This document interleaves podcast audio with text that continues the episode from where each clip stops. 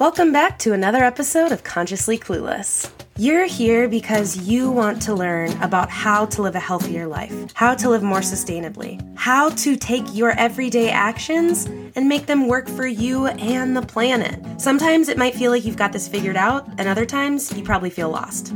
That's why I'm here. Together, we will learn how to live happier, healthier lives without the need to be perfect, and always allowing space for a little cluelessness on this journey to living a more conscious life. Today's episode is another installment in the monthly series My Vegan Story. Today's story is from Risha Walden. Risha is a leading vegan interior designer. Here's her story. Are you ready to hear some good news stories? Dive into the Healthy Seas podcast and meet the people doing all they can to help the seas and oceans thrive from above and below the waves. Host Crystal DiMiceli talks to diverse fishers, experts, and more about what they're doing to protect our source of life and how you and I can help from wherever we are. Healthy Seas is a marine conservation organization whose mission is to tackle the ghost fishing phenomenon and turn this waste into an opportunity for a more circular economy. They do this through cleanups, prevention, education, working with partners who recycle and repurpose this material. This new show highlights their work and the work of their peers around the world. Go to forcesfornature.com slash healthy seas podcast to listen. Hello, my name is Risha Walden. I'm the leading expert in vegan interior design, and this is my vegan story. In my mid 40s, I started looking at alternatives for my diet.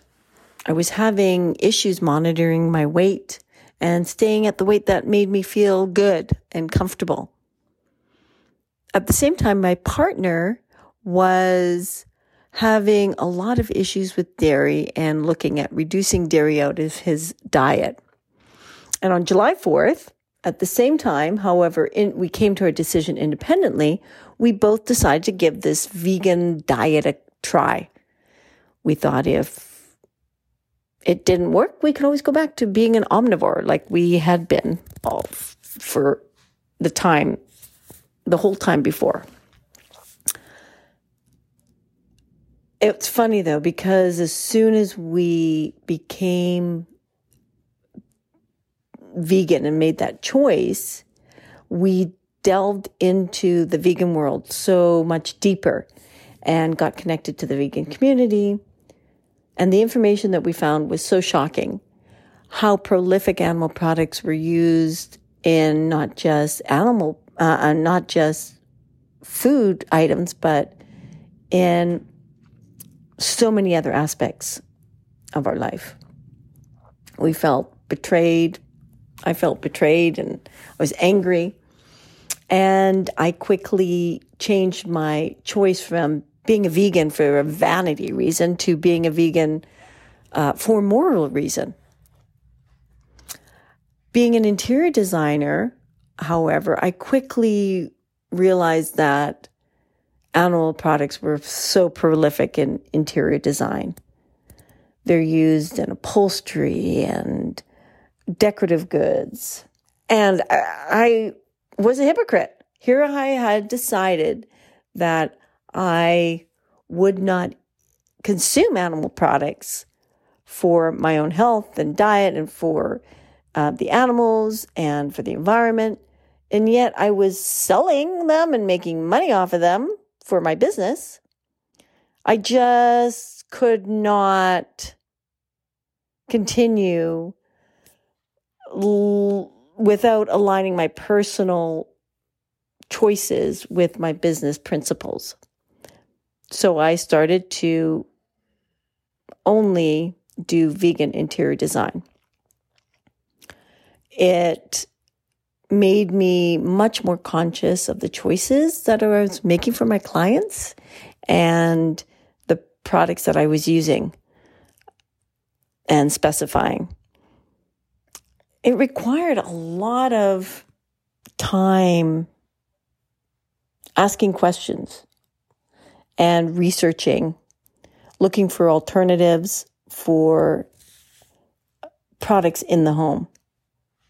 It wasn't difficult, but people were surprised at my questions. A lot of people were saying, Well, I've been in this business for 30 years and nobody's ever asked me that.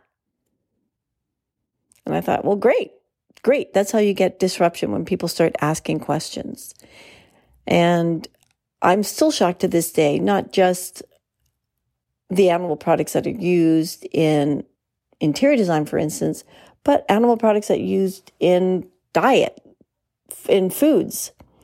I am always, always, always checking labels because the minute I don't, it's when I purchase something that will have some byproduct of an animal. The difficulty I have with um, maintaining that vegan lifestyle in my interior design uh, is on those small little elements that are used in furniture making. For instance, the glue that's used in furniture making. Um, often it will be hide glue, especially for products that are used abroad. And there is no way of acquiring that information to confirm that that those products are absolutely 100% vegan. The glue in putting together furniture, the finishes on furniture like a shellac finish or a lacquer finish, those are all bugs and that can be used in the shiny finish on uh, furniture. So many products that are used in interior design. But I'm happy to say that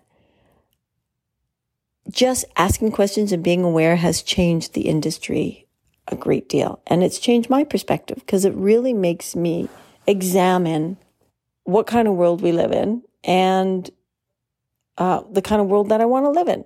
And, and I'm looking to work towards creating that kind of world where we aren't relying on animal products. Why should we be? There's great technology and there's tons of developments uh, in so many arenas, especially we have seen in the vegan food industry. But it is spilling over into other industries such as fashion and minutely into interior design. I think the biggest reason why you don't see a big push in vegan interior design at the moment is purchases that we make for our home are not everyday purchases. What we eat, what we put on our skin, what we use every day, those are daily purchases. So it becomes very obvious very quickly because we're making those decisions regularly. Whereas the things that we bring into our home, we will do on very infrequently. And when once we make those decisions, they don't change. For instance, we would purchase a, a sofa and we're not going to buy another sofa for 15, 20 years or a bed or the furnishings, uh, etc. that we use in our homes. So those are big purchases and we make them, we don't think about them. I think it's great to just have that conversation. And as we make purchases going forward, uh, thinking about it, asking about it, and that's what I do. And it makes me feel very empowered because every decision I have is going to impact the kind of world I want to live in. Corporations, businesses are not going to supply, they're not going to supply um, products that people don't want to buy. So that's how I, that's why I love being a vegan because I got a lot of power. Thanks for listening to another episode of Consciously Clueless. If you're enjoying this podcast, please subscribe, share with your friends, put it on social media. Don't forget to tag me. If you're on Apple Podcasts or Good Pods, leave a review. Reviews and shares help more people to see the podcast and join in on the fun. If you want to make sure to stay up to date on future episodes, follow me at Consciously Carly on Instagram, Facebook, YouTube, or Pinterest, and head to consciouslycarly.com to sign up for the newsletter. Ready for more conscious living content? Check out patreon.com slash consciouslycarly and join the exclusive community over there. And finally, if you're ready to take better care of yourself and the world, let's work together. Click the link in the show notes to head to the website, find out more, and schedule a free discovery call with me. Chat soon!